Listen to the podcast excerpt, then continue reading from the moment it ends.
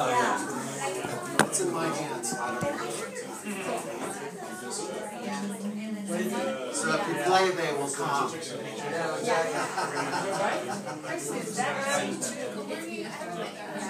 only bummers that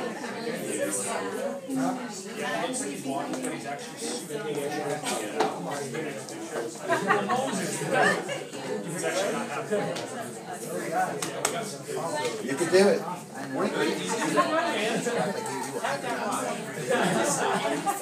No, I'd not.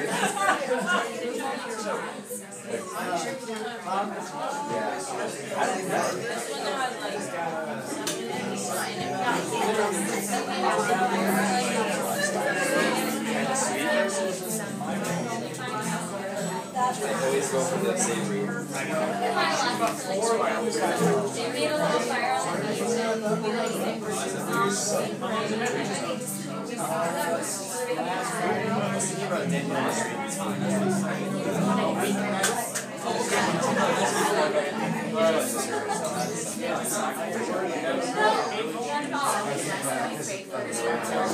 They made a little fire on the kitchen. We like. Situation. Like, my brother's.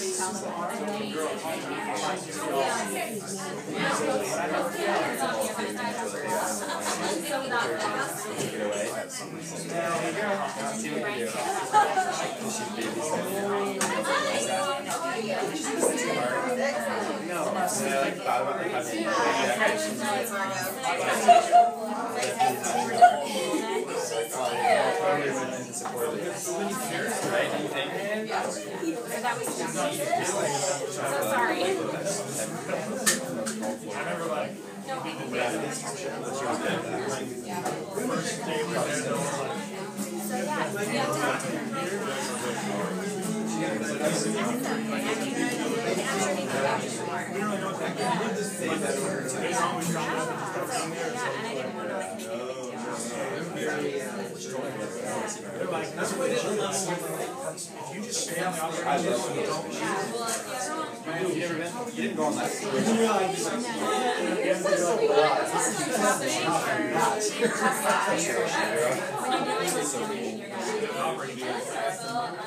see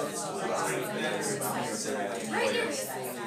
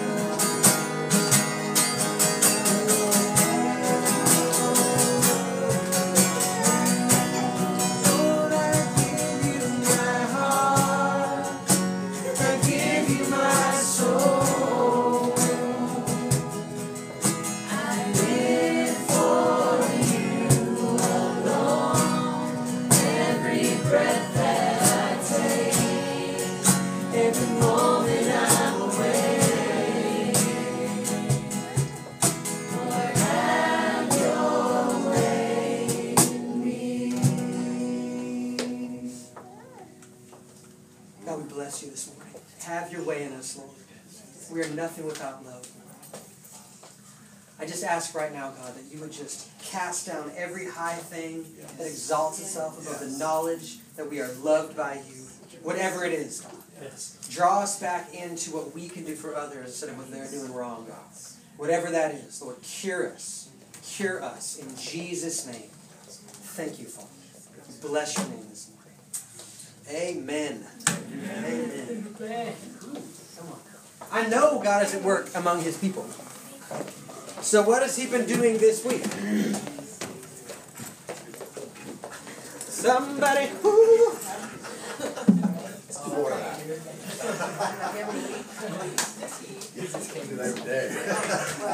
hook me up. Somebody tell me something God did this week.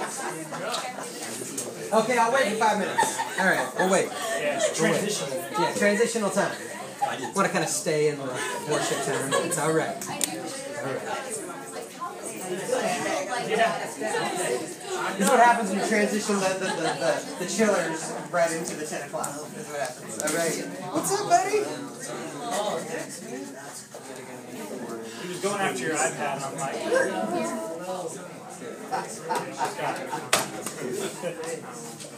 I don't typically like that. I just got a word for it. It's Morning, Melody.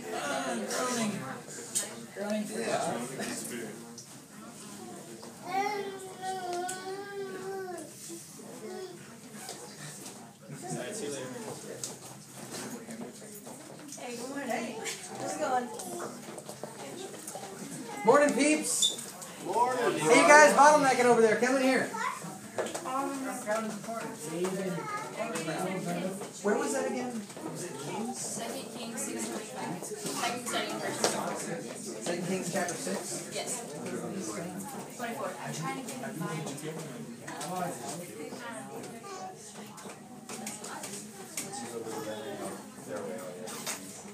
All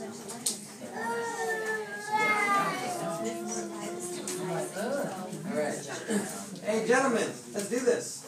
Come in here. Hang out. Thanks. You have something? I do. Do it.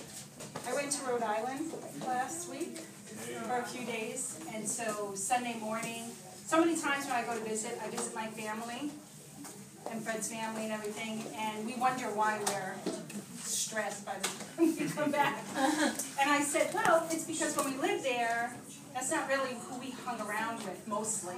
We hung around with people from church. You know, we hung around with Kingdom family. So this time, um, before I went, church. I um, contacted a friend of mine and I found out when service was and everything else. So Sunday morning I went to church there. And I ended up, these are people that when Fred and I, the church we were first in, these were like leaders. It was actually like a church of leaders. And the pastor, who's a woman, um, when worship started, she came over to me. and she's one who like stirred up the prophetic with me a lot and and I could go to her and talk about what was going on and everything else. Well she came over to me as worship was starting and she said, I just release release an unction of the Holy Spirit. She goes, if you get something, you know, tell us. Tell Diana and share. Well I ended up where um, I waited till after service because I felt that's when it was. And I shared it with my friend, but then I shared it with the pastor as well, um, a prophetic word that what I was seeing in the area and everything, and it ended up be, it ended up being a word that um,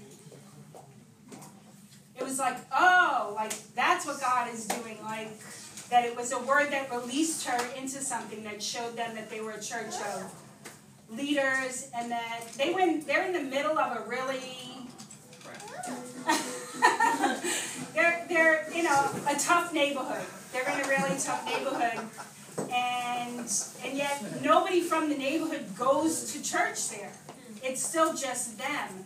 And so they weren't wondering about that, except I saw that God had a hedge of protection around them because they were called to minister to the other leaders in the other churches, and that if they did anything in the community, it was going to be by coming alongside of the other leaders um, in the area, and that those other leaders were feeling that spirit of isolation on them that the whole community was really struggling with, but that God had a hedge protection around that church because though there was a spirit of isolation that was going on in the area, that's not what was keeping them out of the church. It was actually a hedge protection that was keeping people out of their church because they were a church of leaders called to minister to other leaders.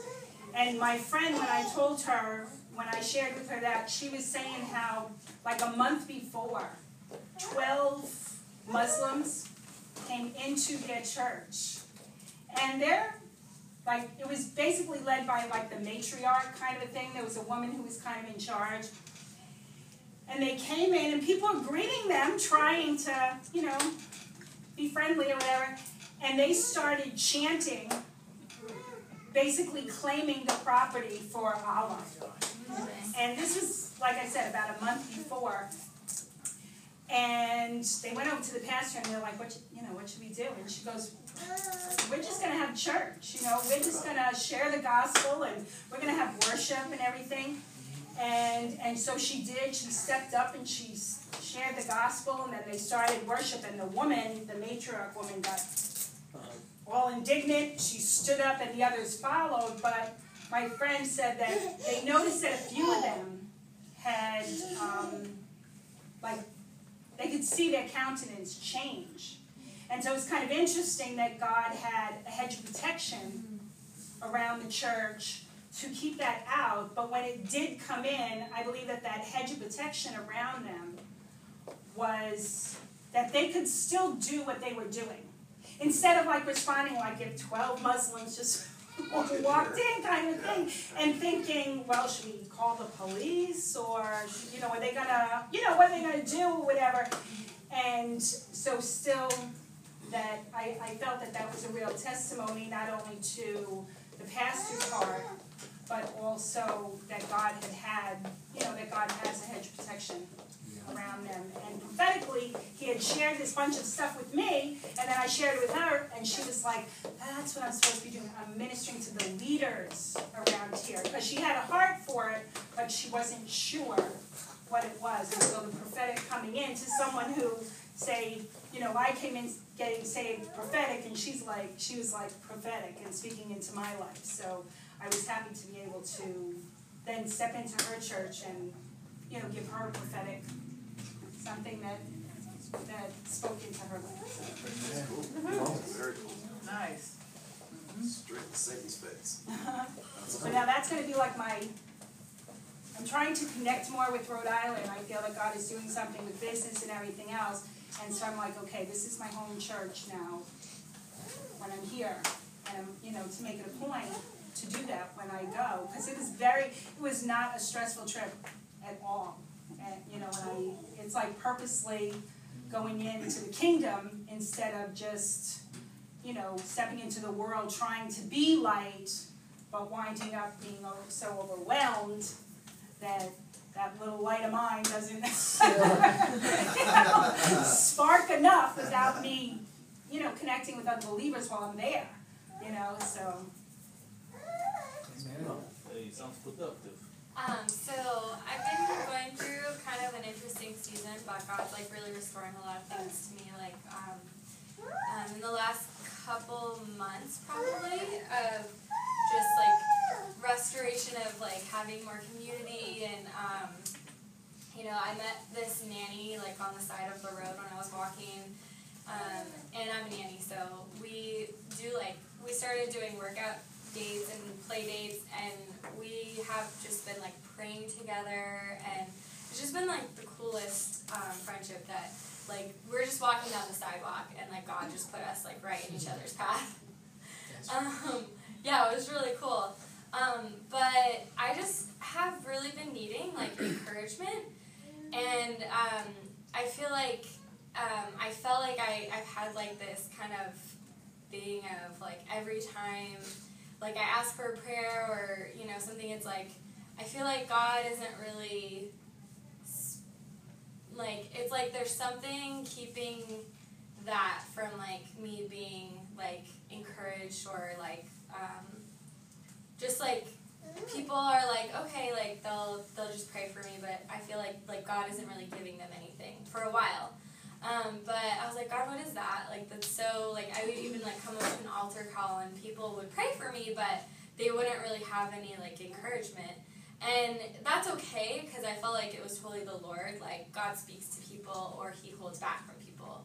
But um, I was at Chick-fil-A with the kids that I nanny the other day and um, this lady was there and um, i ended up sitting next to her and she started just she was super friendly. She just starts talking to me and um, and then she's like oh yeah like i went to william jessup university and um, she's just you know really out there. And then we go into the play area later and she's like can i just say like you just have such a sweet spirit. And she just started like bringing it down. Like in the middle of like chaotic like children running around and screaming she's like bringing it down like prophesying over me.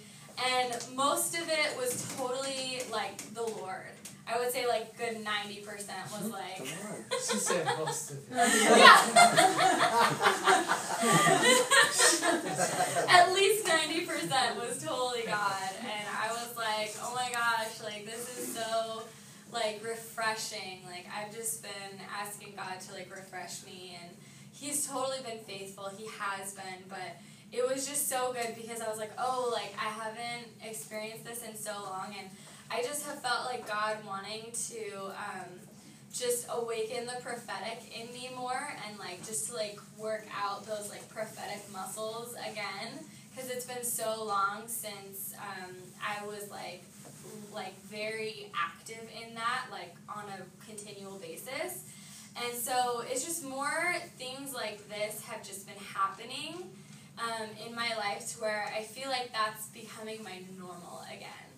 And I'm like yes like this is what this is how God made me to be to walk in joy and carry his presence and to just connect with people in random places. Like that's if you any of you have known me for like the last 8 years, like that's just part of who I am and it was just kind of like like so um, kind of dark and not not happening for a long time. So um, I'm just really thankful for that. It's awesome. Yeah. Just like God's faithfulness. Hey Nate, anything happen with you? Yeah, you're stirring in it.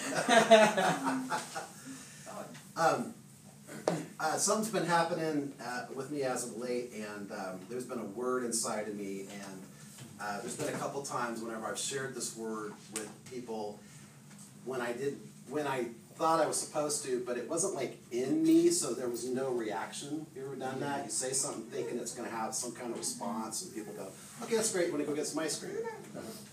So with that, God has been showing me healing, and there's this word that's getting tossed around uh, the upper room as of late. Sozo, S O Z O. Strangest thing. I grew up with Z O S O. It's Led Zeppelin. We won't go there.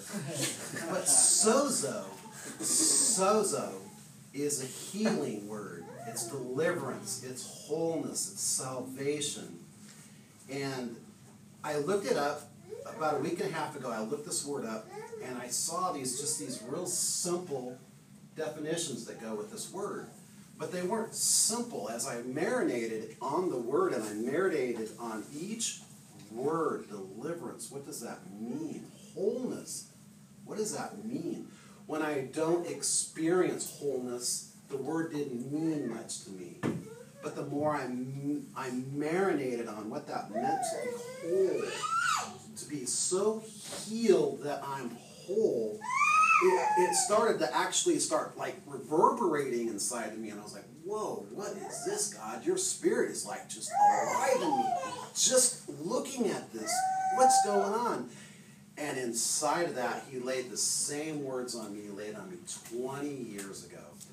And the words were, um, the words were wholeness, deliverance, healing without wax. Now I say that and you guys are going, well, what's a candle got to do with it? Got to do with it. But 20 years ago, the Lord revealed to me without wax means, and a craftsman can build a vase, can create a vase, or any kind of vessel, and it could be absolutely gorgeous except for this one flaw in it. It might have a flaw, it might have like a severed line in it or something, but it's so gorgeous. What this person would do is take wax and put it over the, the flaw. And then you wouldn't even know that it was there. You would look at it and go, wow, this thing is gorgeous, this is beautiful. Until you added heat to it, and then the wax would melt, revealing the fracture. And God started to show that to me in my life. Yeah, you're all good, Nate, till the heat's on, and then you're showing up all your fractures. But God said, with wholeness, healing, deliverance, salvation, without wax. And when he said that, I went, I just bawled my eyes out. It was like, wow, you're like showing it. So the heat can come on, and I'm still whole, salvation, there's still deliverance, and I'm not fractured. And I want to give that to you. I, I'm now asking God, where am I supposed to share this word? And he said, right now. So somebody in this room needed to hear that. There is so I think everybody- healing is so whole, so whole that you will be. There won't even be a fracture. So I just want to give that to this room. Amen. Bless you guys with that. All right. Okay, you guys have a good weekend. And, yeah. That's good, Nick. That's really good. All right. Anybody else? What's going on? I got something. I'm gonna do this one. Not at Brian. Um, so yesterday, me and Stephanie went to the Bay Area uh, to visit with Kathy Balcombe.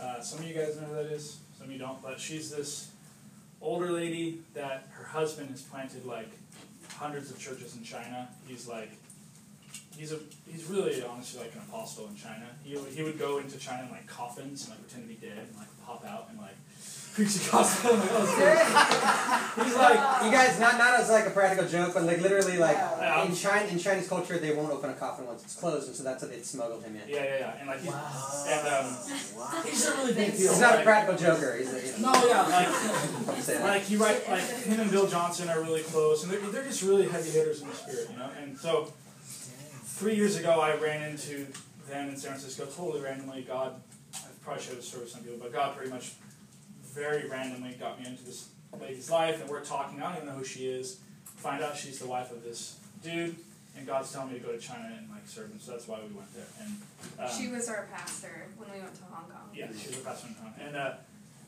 uh, so we went with her yesterday. She was in Oakland because she, she leaves Hong Kong for a month because she hates the weather. It's too hot. And so she, she like texted me. She's like, "Hey, I'm in Oakland. Do you want to come and like visit?" And we're like, "What the heck? Yeah, of course." So we, we drove there, and um, it, was it was a pretty normal hangout time. But I think the story I'm sharing is kind of I'm still in it. It's not really like God did this and it's over. It's kind of like, yeah, I'm still here. um, but it, it stirred up it stirs up a lot of things in my heart. Um, very emo- kind of emotional. Like like I hang out with her and I'm all good and I leave and I'm like, where are all these emotions coming from? And it's it's um, it's kind of something God's bringing up that like for me um, of coming back from China because mostly when I share about China, I share about the good things about China. I'm like, oh, God did this, God did this, but it's actually um, there's a lot of difficult things. It was a very challenging season, you know, living in a different nation, and um, I think that there's weird parts of my heart that will shut off and things that happen without me even realizing, you know, over a course of nine months, and they come back to America, and it's like God's slowly opening them up again without, you know, in His timing, because He's not trying to overwhelm me. But um, so there's just like things in my heart that I'm like, oh, okay, like uh, like I found myself being really angry at her for some reason. I don't, I, don't have any anger towards her, but I'm driving home, just like, ah. But I'm like, wait, what? What's going on? So it's not like a logical thing. It's just like a deep thing where I'm like, why am I mad at you? I don't understand what's going on. And um, so, anyways, that was just something that I'm kind of like in, and something that God was just kind of bringing up um, from being in China. Uh, she was like definitely our best friend in China, one of our closest friends. It was really funny because I met with her, and she was my only connection in China, and she was telling me, "Don't come to Hong Kong." And I'm like, I am, I have to. She's like, no, don't come. And I'm like, I have to. And then we get there, and I'm like, Steph's pregnant. She's like, you need to go back. Don't come here. You need to have your baby at home. I'm like, no, God's telling me to. And then miracles happen. And she's like, this is amazing. I'm like, yeah. And then God sent us to move back to America. And she's like, don't move back to America. I'm like, I'm like, dude, sorry. Like, we just have to be led, you know? So, but she was one of our closest friends. You know, it was really, really awesome. Um, and so, yeah, it was just a, a, a good time to hang out with her. But it, it also was stirring up all these other things because for me, China is not something to where I'm like thinking about China all the time. I'm not like looking at magazines of Chinese people crying and like it's not like that. I don't even want to go to China, really. But like it's this other thing. You know what I mean? It's like this other thing that God's doing in the spirit. Because she'll she's like, when do you guys know when you come back to China? And I and I'm like, zero idea. I never think about China until I'm talking with you. You know what I mean? I'm never thinking about it. But in my spirit, I'm like, I know I'll be there one day. It's this weird thing. Like the way we even got to China was like I never even thought of it. People just started prophesying, hey, I see you in Asia, I see you in Tibet, I see you in the I'm like, no way. And then one day, me and Pastor Marco and Alex, who's not here, we are praying for Stephen Rank. Um, and we weren't even praying for me, we were praying for Stephen. And, and Pastor Marco mentions some Chinese apostles, and I just start weeping uncontrollably, like rolling on the ground, like crying for like a half hour. You know what I mean? Like weird stuff like that, where it's not even like an emotional thing or a mind thing. It's like something deep in the spirit, you know? So, um, yeah, there was a lot of stirring that happened yesterday, so it's kind of interesting. And uh, it was a good time. We spent $70 on crappy food and, you know. The Bay Area. Bay Area, man. Orinda, have you ever been there? It's like this really rich, you know, little thing. But, anyways, so it was a nice time. Um, but yeah, just wanted to share with you guys. I, I don't really have any closure to that, but if you guys do, that's cool. But uh, just want to let you guys know that's kind of where I'm at. It's what's going on, and things are stirring with all that. So I'm still stuck on that dude popping up in the middle of a funeral going, ta-da! yeah, yeah. He his main calling was to bring the Holy Spirit to the underground church. So they they've been like evangelizing for decades, and no one's getting saved. He comes, baptizes everyone with the Holy Spirit, and then revival starts happening in the underground church. So he's wanted in. Yeah, he's very wanted. The government, check this out. The government contacts him and says, "Hey, Dennis, we know you're very passionate about religious affairs." He's like, "Okay," and they're like, "We have a cult here because there's many cults in China. We have a cult here in China, and they're and they're killing people. How do we, how can we let people?" Like be aware to not get deceived by this cult. And he's like, the only way you're gonna help people not know what's a lie is to give them the truth. Mm-hmm. And they're like, oh.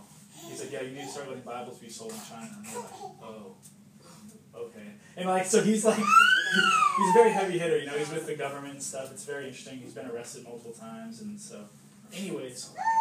And he's a dork and a half. Oh, he's the weirdest guy ever.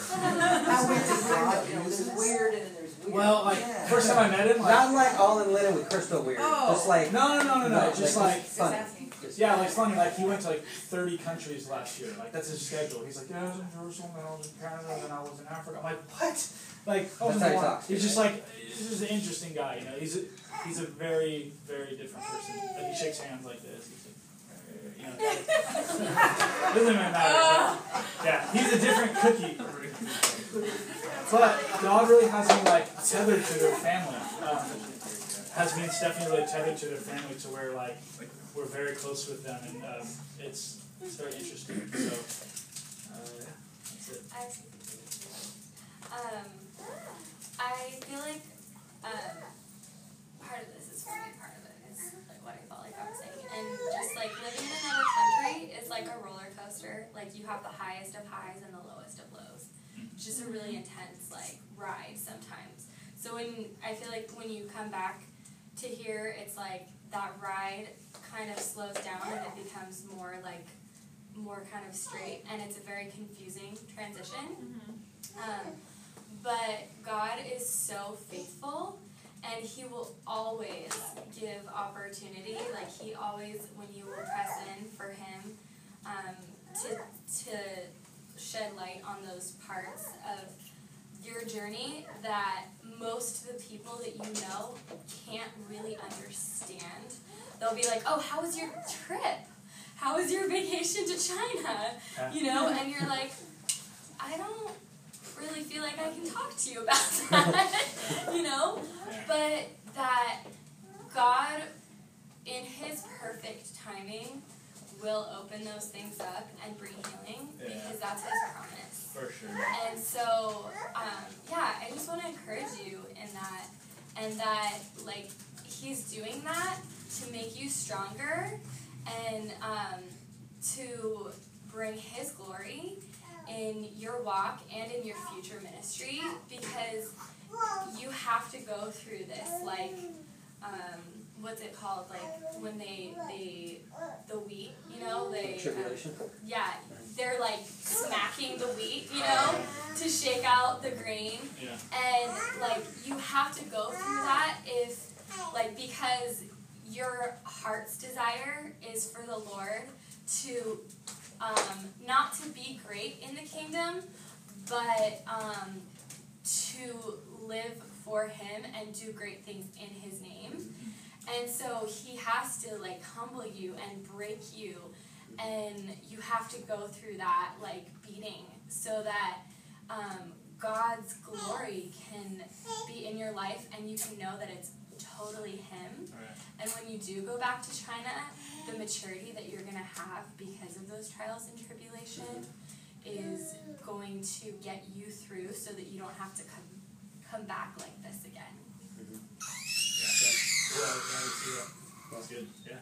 I just want to let you guys know I don't feel misunderstood by any of you guys. Just want to throw it out there. So if you want to ask me about China, I'm going to share everything that's on my heart. But I think for me, it's more of unknown. Like, if- like, like if it's like, how, how was China? It was good. But I, there's other things that are really just a mystery to me about what happened in my heart while I was there. You know what I mean? And yeah not just super bad, but other things. So it's it's been a unraveling process. So it's good. But I just want to let you know. And I want to encourage you too, is that when God's been speaking to Zach lately, like the most encouraging things God says to him is, the season you don't understand now is a preparation season, and that's the word you gave him. Yeah. It's just really awesome. It's good. Cool. Yeah. Cool. Well, um, I have one. do it. Uh, my. Alright. Start from the beginning. Friday, my mom called me and told me that my uh, sister had had a miscarriage. She, well, she said she lost the baby. They went to the doctor and the doctor couldn't find a heartbeat. Um, and 10 weeks, this is her first. And when I heard that news, I really felt like, um, like praying for a miracle and that God had a miracle in store. Um, and I told Jacqueline that, and she is she would describe herself as a realist. Um, so her answer wouldn't normally be that, but she felt the same way um, that God had a miracle in store. Um, so my sister goes in tomorrow um, to be induced because she hasn't had the miscarriage yet. Um, she goes tomorrow to be induced, and then Friday they'll go in surgically if it comes to that. But um, I've talked to my sister, and I told her that I'm praying for her and that I'm expecting a miracle, and she she's not a believer, so she I mean I don't know how she would describe herself, but she doesn't really walk in faith anyway. So I don't know that she would even know what hope would feel like or be in this situation. Um, but like I said, like I am believing for and praying for and contending for a miracle, and not like just you know they missed the heartbeat and the baby's still fine, like which you know I would sound like I would complain about that result, but I really feel like this baby died and God wants to bring this baby Yeah. back. Yeah. Um, Yep. So yeah, if you guys can be praying for that too, what's her name Nikki. That's it. Your kid is seriously doing What if we just pray for her right now? Look at that. On that note, can I add another prayer request? Sure. Wait, what I was feeling is at the end of service we pray. Okay, So, yeah. uh, so the other prayer request is, um, my family has, a, had a really close family that we were friends with when I was when me and my siblings were children, um, and we so we were really close friends with these two autistic boys um, for the majority of our growing up life. And yesterday I found out that one of them committed suicide at 28 years old, and before had written letters of apology for his existence. Um, so that was kind of not happy at all. So today, my mom and his mom are going to go up to Auburn or something and tell his brother who doesn't know yet. So I'm just wanting to pray for Andrew, which is his brother, who is also autistic, that he won't get thrown off by this, and that I think he has faith in Jesus. I'm pretty sure. So, yeah, praying for his heart. It's actually actually good. Um, so uh, a couple months ago, I actually want to speak this into the situation, not necessarily the situation of that person, but just in general, like the timing of prayer. Um, you know, we say like we want to be led of the Lord, um, and a lot of the times what we what we would like is the direct leading of the Lord, but we replace it with principles. When someone says this, you do this. When someone says this, you do this. And that's what the Pharisees did with every single thing, and then they missed Jesus because he didn't line up with what their principal rules told them that they should do in different moments. And I just want to say this that um, a couple months ago, uh, one of my friends um, was dealing with a severe um, bondage, like a severe recurring sin in his life.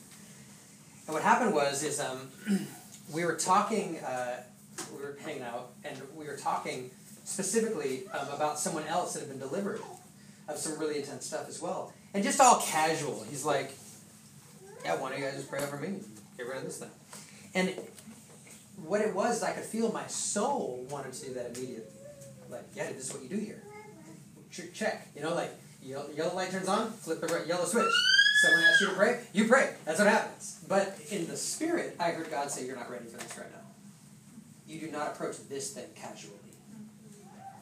And very, very often we approach these things casually, and what it does, it actually slowly erodes our faith. Because we don't see God show up when we ask, but we're asking amiss. Because we're not actually fighting. We're just checking a box. Right. Oh, just pray. Well, there's a problem. We pray. This is what we do. This is what Christians do. Here's the rule. You know what I mean? And I just want to say that um, that's not. There's nothing wrong. Hello, with like praying when somebody has a prayer request. Is God saying pray now? That is the question, or one of them. You know what I mean? God, what are you doing here? What do you want to do? And um, I, you know, so many times God will have you on this train where all of a sudden, who you already are, what He's already paid for you to walk in, and who He's bought, which is you now, in fullness, seated with Christ in heavenly places. I mean, these are the, the power of God. You, you know, these signs shall follow those who believe that you will lay hands on the sick and they shall recover. They shall be healed. The dead will be raised. That you know, it, you can drink deadly poison and not be affected, which it's amazing to me that the organic folks re- refuse to apply that to that. But it's okay. Uh, I just I just want to say that as well. Um, but uh, you know, Preach like it, come right? on, I mean, it. the poison. Just want to say that. Um, and it's okay if your faith is allowed into that room. I just want to say that. Um, um, it wasn't for me for six years, and I kept getting sicker. Um, I just want to say this. That um, sorry, that was a little commercial. Um, I want to say this. That that power that we are not just called to walk in, but we are in.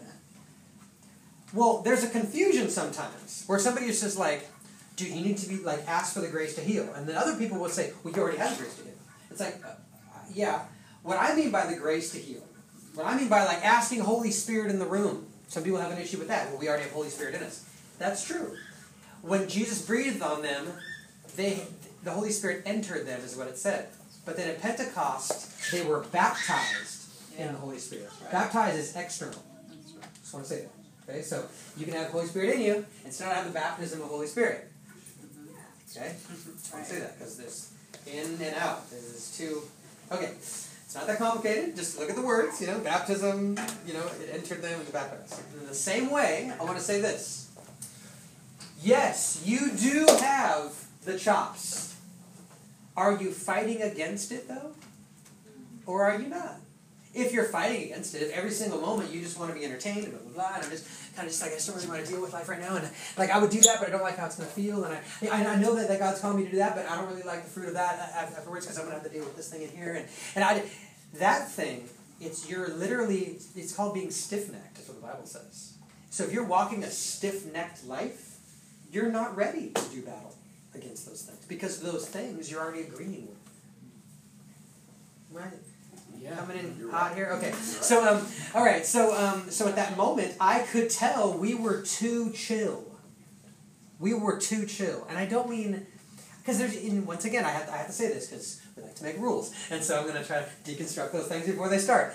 Like, dude, I, I've literally walked up to somebody and prayed for them, not even thinking they were gonna get healed. Yeah. Just all casual. Just heal them. And they're like, what the? And all of a sudden, like, they're, dude, I feel totally different. And um, I'll give you a little, I just feel this is going to be a, a faith stirring morning this morning. I have a, I want to go there a little bit. Um, I'll just hold it, whatever. um, uh, okay, I'm just going to tell you guys a story. So, um, and this actually happened. And so, uh, at the Rock of Roseville, back in the day, there was revival popping off like crazy. You guys remember like the 2003 revival? Anybody up in here? Was it the 2003 revival in the Rock? Okay.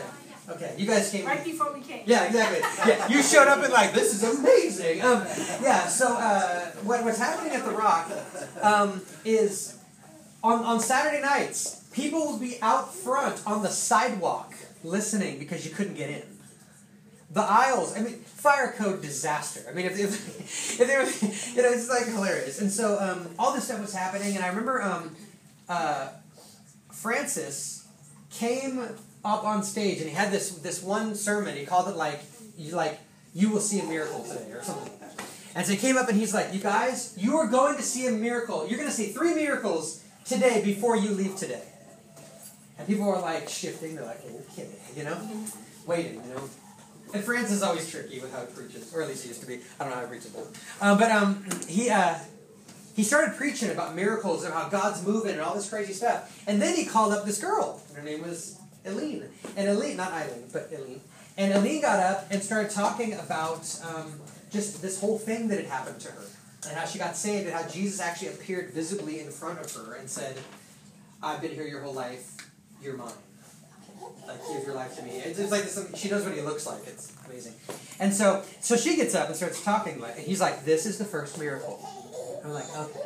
And then um, after that, then this other girl gets up named Katrina, and Katrina gets up and talks about how she was led to the Lord um, through a series of events. The Holy Spirit filled the car and driving home from the Bay Area, and she's driving. And she just starts laughing and puts her hands up, and the person leading her, that was me, by the way, um, had to grab the wheel. Like, and then so this person's like, okay, you know, I'm like, all right, God, you got this. You, know, you have this. You know, it's the mountains between Vacaville and uh, and uh, Fairfield, um, going in the fast lane. Um, and then I got pulled up. And um, and he's like and he's like it started with this guy, you know, and and then um, and then I got up and started talking about how it started with my grandmother, and then we got to talk about that and like how blah blah blah. And then he basically was just like, every one of you that is sitting in here that is saved, someone prayed you in. Yeah. Someone was praying for you. Most of you know who that was. Um, just a beautiful thing, and I don't want to make a rule about that either. I'm just saying it's just gratitude, you know, not like math. Um, so, um, I love math. Um, that- that's for Jared. Um, Jared, I actually found a really beautiful. Uh, you still want old math books that look good? Okay, great. Sorry. All right. So, um, there's a little commercial there. So what happened was, is out afterwards. Um, oh, actually, during the message, uh, Francis was like, "Has anyone in here ever seen a miracle?" This is before all the people were brought in, and this dude. This guy was straight tore back. I mean, really, he had like the neck brace and the back brace, and he had crutches, and like the long like leg cast. His arms all like this. He's got like a thing on his head, and you're like, like there's something really bad happened there, you know? It's like, and they're all, does anybody has anybody ever seen a miracle? And this dude's like, I've seen a miracle. oh man, you're like. You're like, I bet you have, you know. So um, anyway, um, and of course, the, and he's like walking, like trying to get down and tell everybody about it. Ushers are kind of like getting this guy to sit down. Okay, so um, and he looked. I mean, he looked. I mean, to be fair, this guy looked jacked up even before he had all that stuff. I mean, looked, I'm serious. Like he looked like one of those just dudes, you know, like like You, you like your your car breaks down in the mountains and this dude shows up, you know, like in the pickup, you know, with like bullet casings and like cigarettes or something, and you're like, you need a ride? You're like, nah. I want walk, you know, it's like kind of one. This is what it looked like anyway. So then on top of all this, man, and this should seem a miracle, we're like, all right. Okay, so afterwards, this is what happened after church. And then the service was amazing. People got saved. The Holy Spirit dropped. It was amazing. People were getting healed all over the place. Okay, so it's me and my friend Jeff, and we're out front. And we're like, most of you know about the rock, but you know, there's a sidewalk right out front, and right on the corner there, there was a car parked there, and and there's all these people walking around, and Jeff and I kind of pull over to the side just to talk, um, just about things the Lord was doing, and I hear, "You are a miracle of God!" heckle out, and I look over, and there's that dude, and he's looking right at me and pointing at me, and I'm like, "All right, man, whatever, you know, let's." Let's engage, you know. And so he's like hobbling over, you know, and he gets over to me and he starts crying. He's like just weeping and weeping. He's like, "You're a miracle of God," and I'm like, "All right, man, you're probably drunk, dude. I love you." you know? Just like I'm just like loving on him, you know. And then he starts telling me this story, and he, this is hectic, you guys. I mean, rough. So, um, he uh, a year before that, he was in a head-on collision in his Honda Civic with a semi. Oh, Yeah. I guess um, some dude was thoroughly intoxicated and with a semi and got on the wrong side of the freeway in the middle of the night. And so he was in the slow lane but thought he was in the fast lane, cooking at like 70 miles an hour. This guy lived. I mean, that's what he meant by I've seen a miracle because, I mean, you don't, I mean, the math doesn't make sense. I mean, mm-hmm. you know what I mean? You do not survive that. You you don't survive hitting a tree, much less a tree traveling at you at 70 miles an hour that happens to weigh 50 tons. I mean, you know what I mean? It's just the whole thing's crazy. So he he lived through that. I guess like it, it jumped his car. I mean, I, I don't I don't even know how that happened. So anyway, so he lived, but of course all this stuff's going on, and he's got you know reconstructive everything. This is why he's all jacked up. Um, his neck's all bent out of shape. Well, he had all this internal damage, so of course he went into the hospital, and the hospital has no idea how to deal with bacteria. So they, um, it's like the Dark Ages, and that's why you get staph in the hospitals at the time. And um, no one's gonna get staph here. Okay, and so um, they're they're like cutting into him and doing all this stuff. Well, he got this intestinal bacterial infection, and it started to eat up his intestines to the point where literally he's in so much excruciating pain. He's just on all this morphine all the time. And so when he comes to us, he's all jacked up like severely jacked up. Well, he's all depressed and stuff. Every single human being in his life was telling him to kill himself, Wow. including his wife and his oh. children. Sounds like Joe. This is crazy. Yeah, it's crazy. Just absolutely insanity. While they're telling him to kill yourself, the shipping company, which is a massive like international conglomerate, is like, we will give you seventy million dollars to shut up, to not tell everybody what happened. What? Kill yourself. Your life is over. Seventy million dollars. Move to Tahiti, to Tahiti or whatever you want to do. And he's over here like, dude, I'm, I'm out. So he did that morning. Is he shaved got himself looking whatever presentable means in that culture, and um, went to church one last time, so he could drive off of a cliff. He knew the cliff and everything. He said, "There's one cliff. It's over by Tahoe, and I knew exactly what cliff it was. He was going to kill himself that day." And Jeff and I were standing in front of his driver's side door, so he couldn't get in. And that's why he he's like, okay, God, you got to show me a miracle." And he's taught he told me all this afterwards. You got to show me a miracle. He's like, "If you want me to, if you don't want me to not do this, you got to show me something." And then of course, like I'm the one that was on stage or whatever, you know, like the miracle or whatever. And I'm standing. I will not let him in his car. And that's what he's like, "You are a miracle." And that's what that oh meant. Okay, so so now me and Jeff are like, "This is hectic." You know what I mean? Like, wow. Well, he only told us half the story. He told us about what he went through and about his intestines. So me and Jeff were like, Lord. To be honest with you, I was just annoyed. I just gotta be honest. I just want to talk to Jeff, and this dude was just all over the place. So, and I excited to know the whole story, and sometimes we forget that everybody has stories. We just like it's just easy to kind of, you know what I mean? Um, especially if they they look more hectic than usual and they're asking for something. You know what I mean? Um, like, what would it take for you to get to the place where your hair was all rocky and like you, you know like you were all jacked up and you just had dirt on your sweater that you don't even care if you brush, brush it off anymore.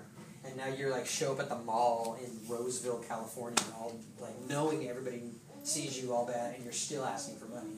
What would have to happen to you, you know what I mean, to get you to that place? And I think sometimes we just don't we just forget that other people have stories, you know. Okay, so so we just pray for him. I'm like, I'm like, Shandai, okay, thanks, man. You know, like, have a good day.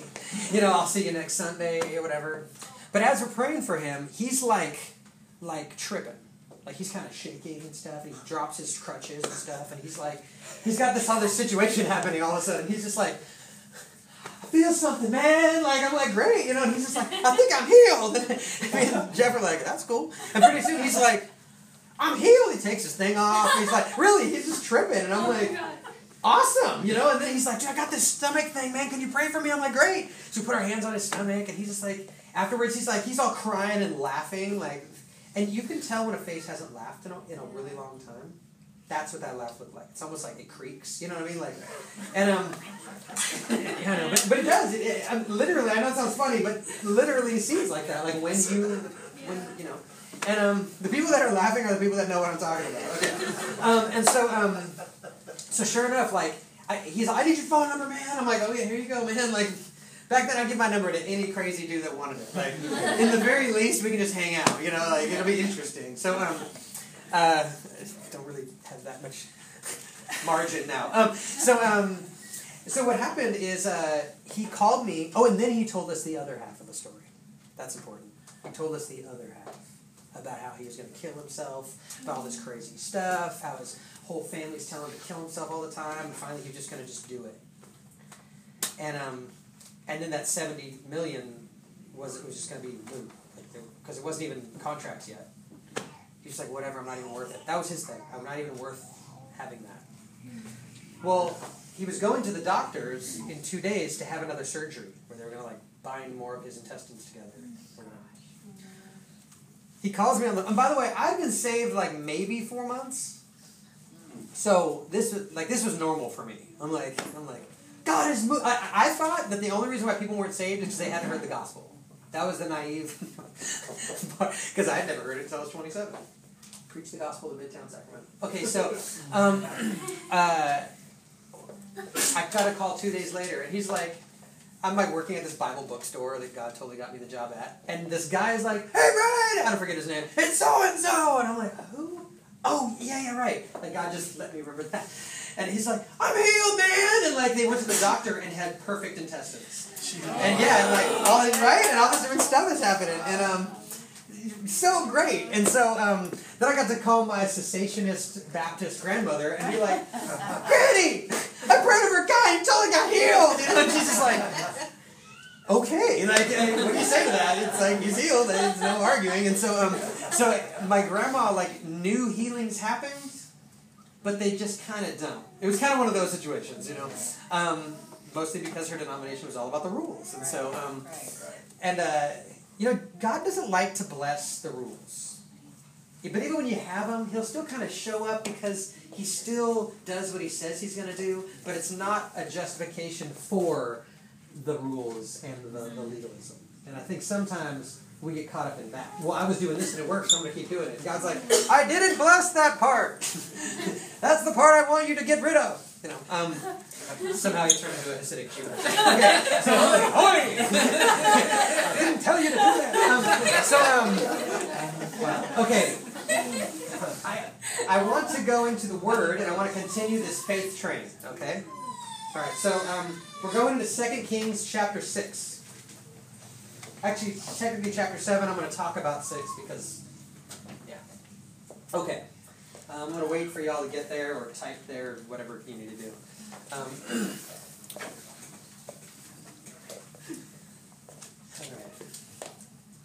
Okay, y'all ready? Is anybody not ready? It's okay. Fantastic. Second Kings 6. It's not next to Romans. Oh my gosh. Okay, yeah. Kings, Romans, countrymen? Okay. Oh. All right. Sorry, I, didn't, I thought about one of you would have gotten that. Okay, so, um, all right. Horses and chariots of fire. We're now talking about Elisha. I'm not going to get into the history of Elisha. That's for another time. That was actually two months ago. Okay. The king of Syria was warring against Israel. Syria did not like Israel. Let's just camp out right there for a second. Wait, where are you? I'm at 2 Kings chapter 6, but I'm just going to talk through that. And I'm going to read chapter 7. Okay, so chapter 6, verse 8. I'm just going to kind of talk through this here a little bit.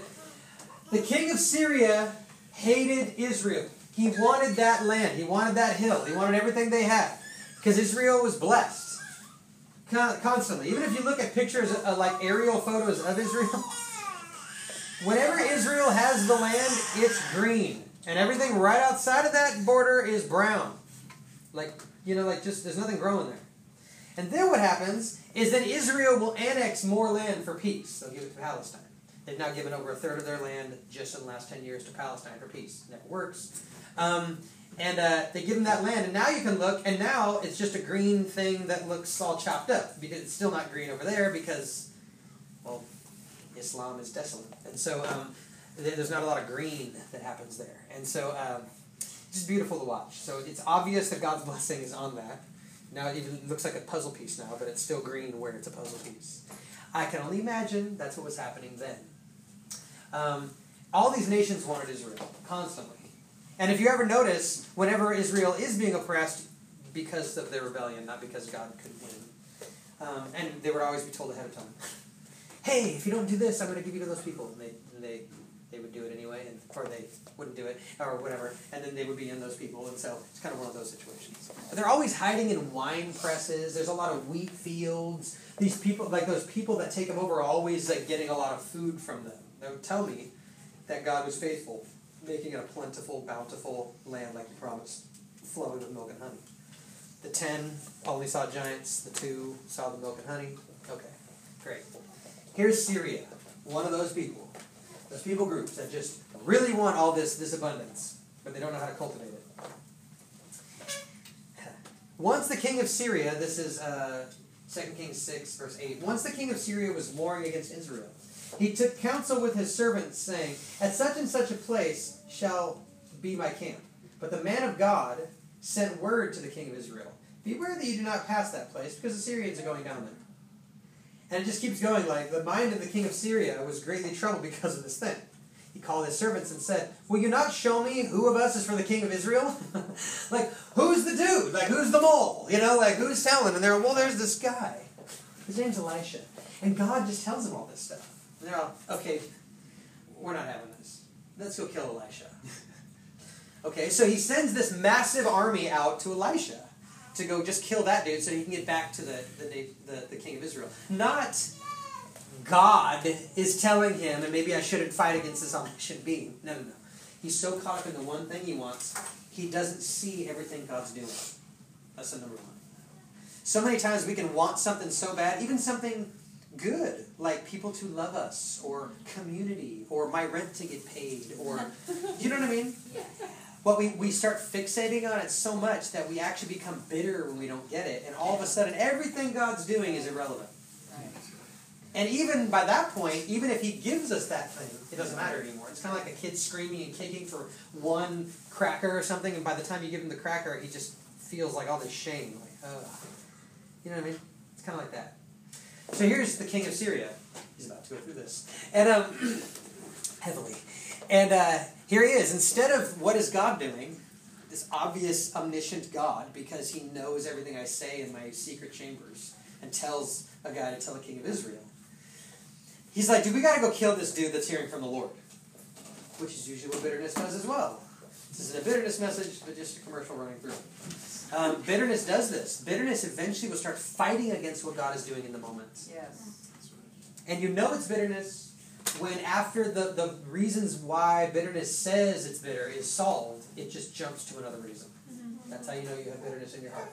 Okay. Now, here comes. The, I almost want to read it, but I'll, I'll tell the story. Okay, so the, this massive army surrounds the citadel that Elisha and his servant are in. And the servant says, We're going to die. And Elisha says, more on our on are on our side than are out there. Mm-hmm. And his servant basically says something to the fact like, You're losing your mind. You know? And Elisha says, God, open his eyes. And all, not, not just in the citadel, but actually surrounding the massive army that's surrounding them are these chariots of fire and the, the angelic host, like the armies of God are surrounding them. And all of a sudden the servant's like, cool. I'm paraphrasing there, but that's the King Brian version, but that's pretty much it. And so at a certain point, then Elisha goes, Lord, blind their eyes. And all of a sudden that entire army can't see. Now I want you to see what's happening today in our midst with what happened then, okay? Because principle still applies, especially since God's telling me to preach this. Okay. They couldn't see anything except that they were surrounded. They couldn't see anything but the challenge, the task at hand, whatever it may be. Whatever. Nerve, whatever demonic things. Um, whatever it is. Accusation, betrayal, uh, loss of a job, it doesn't matter. Whatever Satan is trying to exalt above knowing God's character, what he's already promised. Okay? And I'm going to get to the promise at the end. That's the main kicker. Okay. What happens is, is sometimes it takes someone with greater faith. Not because we don't already have it in us, but sometimes it takes someone else coming alongside and reminding us and waking us to the reality. Like Bo and on a regular basis. Thank you. Um, and so, um, so this is what happens. All of a sudden, you see what what God's really doing behind everything, and all of a sudden, now you're like, oh, blind their eyes. That's it's, it's that easy. It's like, well, it doesn't matter anymore. We're cool. We're cool. I don't. I don't it doesn't. It just doesn't matter. I, I can tell you right now that if you were walking around in my neighborhood that I grew up in, called Oak Park, and you're like walking and you happen to be Caucasian in the early 90s like I was, and you're just chilling, and all of a sudden, like, five dudes in blue show up, well, you know they're not from that neighborhood, and you know they're there to start trouble. That's just, that's it. And I'm like, ah, they were red. They were only in red. Because then I could sing, and then they would think it was cool, and I would get beat up. okay, so all of a sudden these like dudes in blue show up. Well, in that situation, if I could see in the spirit, and I and, and God would show me what was really happening, if all of a sudden like there was a whole massive army of like gilded flaming sword and they were all on my side surrounding all those dudes. I would not worry about that at all. I'd just be like, What's up, gentlemen? You lost? You know, like um, it would be different. You know, instead of like, hey guys, just just just give it to me. Just just get it over with. You know, so um, okay. What I want to say is is that in our midst, whatever the challenge may be, whatever it is, it just doesn't matter because God's already told us where He's taking us. So anything that comes your way that seems like it's not going to take you there, know this: that there is something around beyond that perimeter that's still going to get you to where you know you need to be. That's what I want to say, is that we can stand on the promises of the Lord. We can stand on the goodness of God. And if He says we're getting here, then anything in between that that says you're not is something to be fought against. Amen. That's something to agree with. Yes. Good? Good. Thank you. Thank you for that. by. Okay, yeah. Um, it's, it's okay. You know, like, okay, just no tambourines. All right. Um, have you ever, it's a little side note, have you ever noticed the one person that's got the tambourine is always the person that doesn't got the rhythm? Yeah. Have you noticed that? I have. Okay, it's all right. It's all right. It's just amazing to watch. It's incredible. And they want to do it loud. Okay. Sorry, just got to say that. All right. It is hard to control. Kind of. Kind of. Okay. Ruth's like, it's kind of hard to control that. Okay, um, so, uh, okay, so next. Now we, we fast forward a little bit. I love this part. I just love this part. Okay, so, um, so then their eyes get blinded, but that's not the end. But that's not the end. What happens is, is that Elijah says, "Oh, you're at the wrong place. I'll, I'll get you to, I'll get you to Elijah. Don't worry."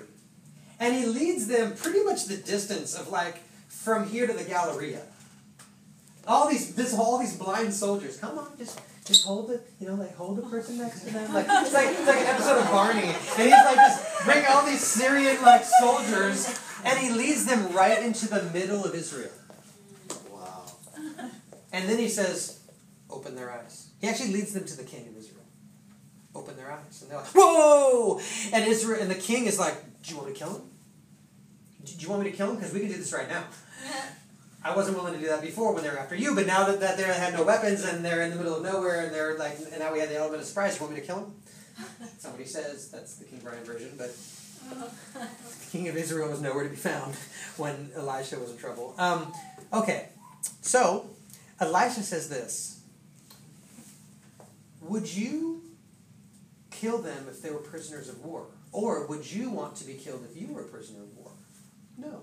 Set food and drink in front of them. I want to say this much. Don't do this for demons because they don't deserve anything. I want to say this much though. When it comes to people accusing you, people that are agreeing with that thing that is going to get in the way of where you know God has already said we're all going, and someone will be here and just they're having a weak moment, day, month, whatever, and they're they're now standing in the way, usually in the name of not standing in the way. Yeah. Mm-hmm. Usually in actual hatred of the things that stand in the way. They don't realize they are actually standing in the way now. Yeah. That's not the time to cut them in half. That's not the time to slay them as an enemy of the future or whatever. That's the time to lay food and drink before them. That's the time to love them and care for them. You know the scripture that says this? Um, um, if someone sins against you, go and, and talk to them about it. They don't hear it, bring somebody else. They don't hear it, bring it to the elders. What's the fourth thing? If they don't hear, then what? Treat them as a tax collector or a sinner. Well, how do you treat tax collectors and sinners according to Jesus? You love them. You love them. I so many times I've heard this, like especially the manipulative ones, like the passive aggressive. Like, whoa, I did this, to the elder, and now, now, now they're dead to me. Whoa, whoa, whoa, whoa, whoa! Is that what you're supposed to do to tax collectors and sinners? Is they're dead to you? Is that how you interpret scripture? Like, no, whoa, what are we doing? Instead, you love them, and so you have this the enemy to where we're going. At that moment, they're agreeing with the enemy to where we're going. They're not technically the enemy. Well, you don't just cut them in half, kill them, bury them in you know the, the, the place of shame, you know Golgotha or whatever. That's not what you do.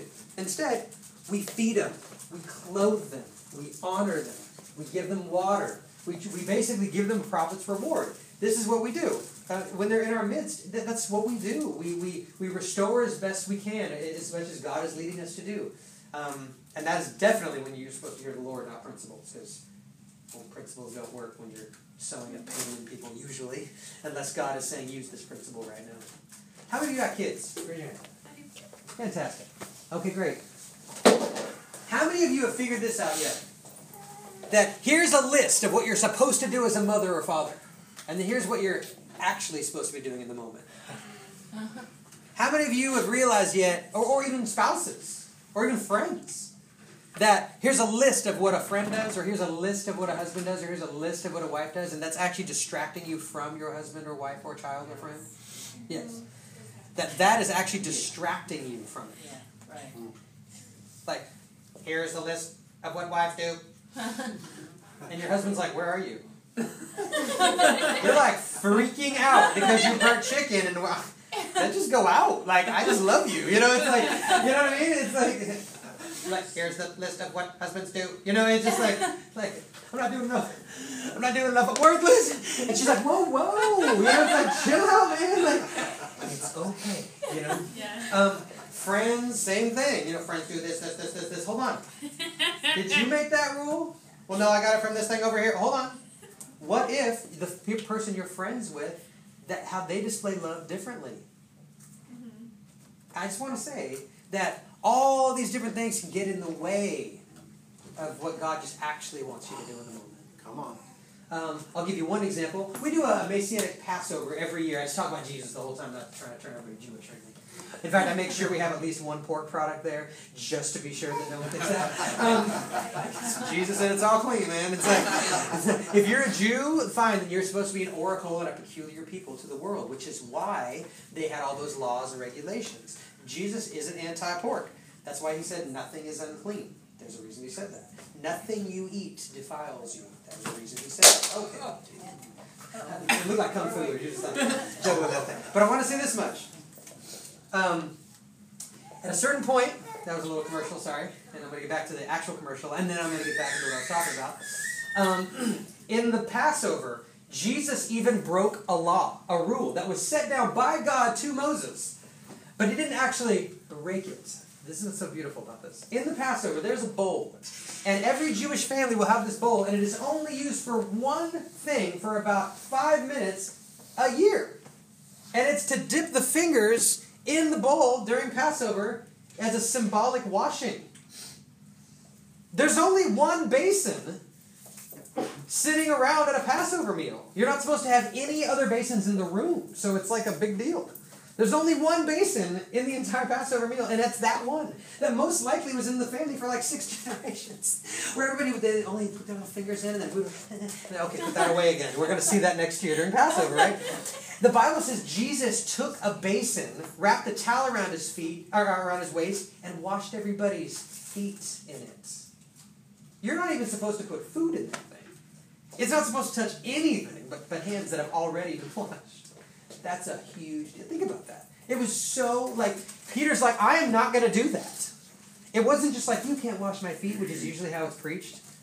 Well, no, because people didn't like to wash their feet. Well, yeah, that was a servant's job, and I get that. But it was way more scandalous than what's already been preached. He put his feet in the bowl that has never had anything but fingers in it. Like this is like a affront to what Jewish tradition would have been for this entire meal. But Jesus is like, you don't get it. You're holding up these traditions that, this is coming to the third point here. You're holding up all these principles and traditions that represent me, but you have me now. Mm-hmm. Oh. You're getting all pissed because I'm ruining your stupid bowl, and that represents what I'm about to do tonight. Mm-hmm. The bowl doesn't mean anything because it's me. I'm here. It's like it's, it's like like you get a card from your long lost brother every year, and you're looking at it, and he comes through the door, and you're like, "Don't interrupt me. I'm reading it." That's about the equivalent. Yeah. The bowl is the card, but he's actually in the room. That's why he blew up the Passover. Seriously. Um, so, but, but it's all beautiful. It's like amazing. He just fulfills every single part. He's like, this is me, by the way. And once you see it, you're like, the Jews don't know that? Like, this is so obvious. Anyway, there's the commercial. All right. Now, we get down to this. They literally sent the Syrians, the, sent the Syrians back to the, their camps. Here's some food. Here's some water. Here's some honor. Be on your way. If that's not the, the character of God, you have them at your mercy. They were blind. They could have said so many different times, this guy could have killed me, didn't. Just like Saul in the cave with David. David, like it, it said, Saul is basically taking a crap in the um, in the cave, and um, and uh, David and all his mighty men are hiding in that cave, and David like like sneaks up behind him and cuts a corner off of his robe without him knowing, and comes back. And later, like he's like, Saul, it's me, and Saul's like, kill him. He's like, hold on a sec. You see this? Check your robe. I cut this off of you. I could have put a knife in your back in a heartbeat. And then, then he, immediately he's like, and he has this one moment of clarity for maybe about 24 hours before he's trying to kill David again. Always happens. Um, and uh, this is the same thing. It's the same character of God that he has Elisha walking in. You just took all these people trying to kill you, but my heart isn't actually they'd be destroyed. My heart is that they would turn to me. Send them home. Cool. So, send them home. Now, we get down to 2 Kings chapter 6, verse 24. After this, Ben Hadad, king of Syria, mustered his entire army and went out and besieged Samaria. There was a great famine in Samaria as they besieged it, until a donkey's head was sold for 80 shekels of silver, two years' wages, and the fourth part of a cob of, do- of dove's dung for five shekels of silver. Bird poop, month's wages. Exactly. There's no food. Who does not know what sieging means? Anybody does not know what sieging means? Do you know what sieging means? Cool. You don't know what sieging is? I don't. When you siege a city, or when you siege a house, or when you siege something, what, when someone is under siege, this is what happens. You just surround it and wait for months and months. You don't let any food come into that place. You don't let any water come into that place. You don't let anything come into that place. And they just start, and they just, humans, they're just using up resources internally till eventually there's nothing left. And then you take it. That's what sieging is. So they were sieging Samaria so bad that there was no food for a long time. So eventually, a donkey head. They're having an auction. They're like, here's a donkey head. There's some kind of nu- nu- nutrients in this somewhere. Somebody's like, two years' wages. Here's about a third of this of pigeon poop. Month's wages. Just to eat it. There's no food. Because this is hardcore. This is next level. Then it gets worse. This isn't funny, this is crazy. Now, as the king of Israel was passing by on the wall, a woman cried out to him, saying, Help, O Lord my king. And he said, If the Lord will not help you, how shall I help you? from the threshing floor or from the winepress? And the king asked her, What is your trouble? And she said, This woman said to me, Give me your son that we may eat him today, and we will eat my son tomorrow. So we boiled my son and ate him. And on the next day I said to her, Give me your son that we may eat him, but she has hidden her son. And when the king heard the words of this woman, he tore his clothes. Now he was passing by on the wall, and the people looked, and behold, he had sackcloth beneath, beneath on his body. And he said, May God do so to me, and more also, if the head of Elisha, the son of Shaphat, remains on his shoulders today. He's basically blaming Elijah for this. Elisha was sitting in the house, and the elders were sitting with him. Now the king had dispatched a man from his presence. But before the messenger arrived, Elisha said to the elders, Do you see how this murderer has, t- has sent to take off my head? Look, when the messenger comes, shut the door and hold the door fast against him. Is not the sound of his master's feet behind him? And while he was still speaking with them, the messenger came down to him and said, This trouble is from the Lord. Why should I wait for the Lord any longer? The king is saying to Elisha. And this is chapter 7. This is actually, believe it or not, the actual message. But Elisha said, Hear the word of the Lord. Thus says the Lord, tomorrow about this time of day, a seah, or a measure, of fine flour shall be sold for what it was sold for before this whole entire thing happened. And two measures of barley for the same price as sold before this thing happened, actually a little cheaper. At the gates. Then the captain on whose hand the king leaned said to the man of God, If the Lord himself shall make windows in heaven, could this thing be? Meaning, even if he poured all that food just into our city right now, how that even? But Elisha said, You shall see it with your own eyes, but you shall not eat of it. Okay? Now there were four men who were lepers. This is my this is a message here, and then we're going to get to the end here, I promise. Now there were four men who were lepers at the entrance to the gate. And they said to one another, Why are we sitting here until we die? If we say, Let us enter the city, the famine is in the city, we shall die there. And if we sit here, we die also. So now let's come, let's go over to the camp of the Syrians. Let's go to the camp of the enemy. Let's go into the world. If they spare our lives, we shall live. And if they kill us, we shall die. So they rose at twilight. They're basically saying this look, if we stay here, we're going to die. But if we go into the unknown, it might be hectic. They could kill us. But at least there's some question of whether or not. Let's go over there. Now, granted, this is still the same day that Elisha said this is going to happen, but they don't know all this. So this is obviously the Lord. So they arose at twilight to go to the camp of the Syrians. I'm sorry, I gotta say this. The Lord just handed this to me. Okay, this means, okay, you ever heard that the term the wealth of the wicked is laid up for the righteous? Yeah. Anybody heard that? Raise your hand if you've never heard that scripture. The wealth of the wicked is laid up for the righteous. Okay. Okay. What that means is, is, well, I mean, one of the things it means is don't just jump off into the world and be like, wealth of the wicked, wealth of the wicked. What that means is this. God sometimes will have you get up out of a place of hopelessness and go where most Christians would say, don't go there. Yeah. Don't do that. Or whatever it may be. But yet you show up into that place, and all of a sudden, you're getting blessed thoroughly. Mm-hmm. And then now you bring it back. Now you have that. You see what I'm saying? He mm-hmm. loves to do that. Mm-hmm. But it's not a quote unquote principle. You know, I've heard it preached. We all know this isn't true, but I'm still going to say it. We've heard it preached. Man, look at that guy. God is blessing that man. Look at all the money. Look, if the more you're blessed, the more money you have, then 50 Cent should be the most righteous and happy person on planet Earth. You know what I'm saying? Like the Caliph of like Arabia should just be chilling and everybody around him just all happy and free. But that's just not true. Money doesn't equal righteousness. We all know that. Or blessing. yeah, or blessing. Really. Sometimes money is a curse Yeah. to, to some people. You know what I mean? Okay, great. Commercial. All right. I love this. So the lepers rose at twilight, sun's going down, to go to the camp of the Syrians. But when they came to the edge of the camp of the Syrians, behold, there was no one there. I love it. Okay. For the Lord had made the army of the Syrians hear the sounds of chariots and of horses, the sound of a great army, so that they said to one another, Behold, the king of Israel is hired against us, the kings of the Hittites and the kings of Egypt to come against us. So they fled away as the sun was going down, and abandoned their tents, their horses, and their donkeys, leaving the camp as it was, and fled for their lives. And when these lepers came to the edge of the camp, they went into a tent and ate and drank. And they carried off silver and gold and clothing and went and hid them.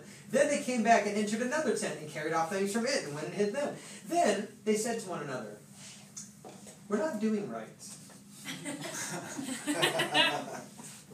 This day is a, good, a day of good news.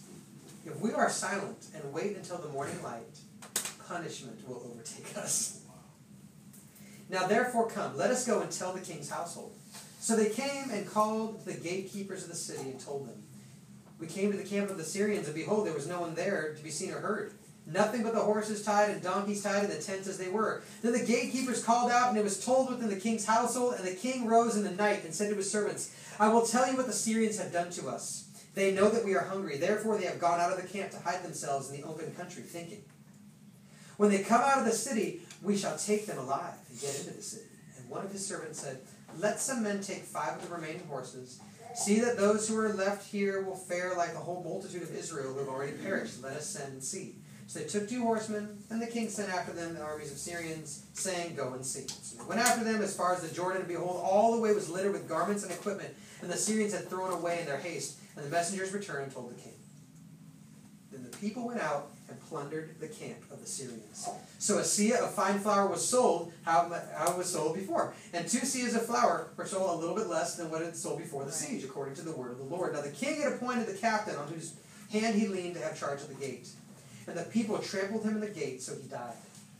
As the man of God had said, when the king came down to him. For when the man of God had said to the king, Two seahs of barley shall be sold, and the seah of flour shall be sold for as much as it was before, about this time tomorrow. And the captain had answered the man of God, If the Lord himself should make windows in heaven, could this thing be? And he said, You shall see it with your own eyes, but shall not eat of it. And so it happened to him, for the people trampled him in the gate. And he died. Was the captain or the king? Captain. Thought it was the king when I told the story yesterday. Um, so, so here's the deal. There's a promise of the Lord. He promises it ahead of time. That's what a promise is. He promises it. It doesn't matter if it actually happens or when it's happening or what things are in motion to make it happen or anything you can see in the natural. It's completely and utterly irrelevant and actually might even be distracting from the promise itself. If he tells you something's going to happen and you know it was him, then it's going to happen. That's the that's it. That's it. Even to the point if it never happens, you stand on it. That's the point. Prophets old never saw the truth. It says the prophets peered into these things that we are now seeing. Yeah. They never once saw Messiah, Right. but they knew he was coming and they lived their lives like he's showing up any moment.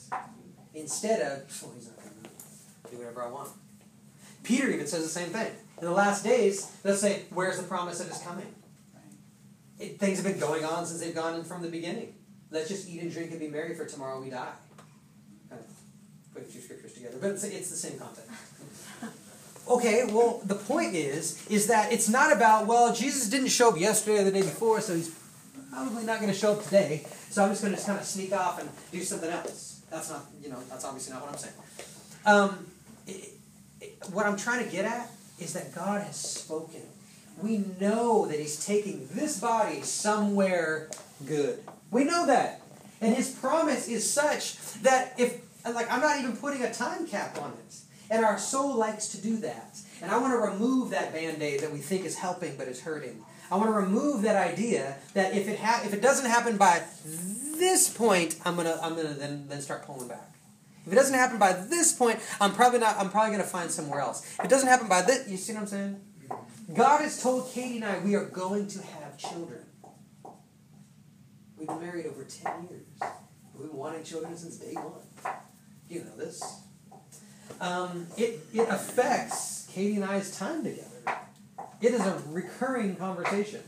I have a new motivation for having children, not having the stupid conversation about it anymore. I'm serious. I actually told Katie that the night before last. She's all, I really want kids. I'm like, yes, so do I. I got a new reason now, you know, um, um, because this is just invading now, like our, our time together. It's not even peaceful, you know. I mean, it's we're not arguing about it necessarily, but there's a lot of emotion attached to that, you know. And so, um, like, how many of you know that Katie would be like an amazing mom, right? I mean, like, Yeah, like, right? Okay, so just, just saying that, and so, um, anyway, okay. Anyway, I, I did get prayed over uh, Thursday night, and something really dramatic happened in my heart with all that. I, as I was getting prayed over, later I even put my hand out for my little girl, like, like it was amazing, and just like, just like already have an encouragement for her, like already a way to build her up, like it was just this beautiful time. It was it was really good. I, it was God really invoking once again, like you need to believe in the areas that you have waned. That is the word for us. He's not asking you just to camp out in your strengths. He's asking you to, to shore up belief once again in the places that you've allowed to wane.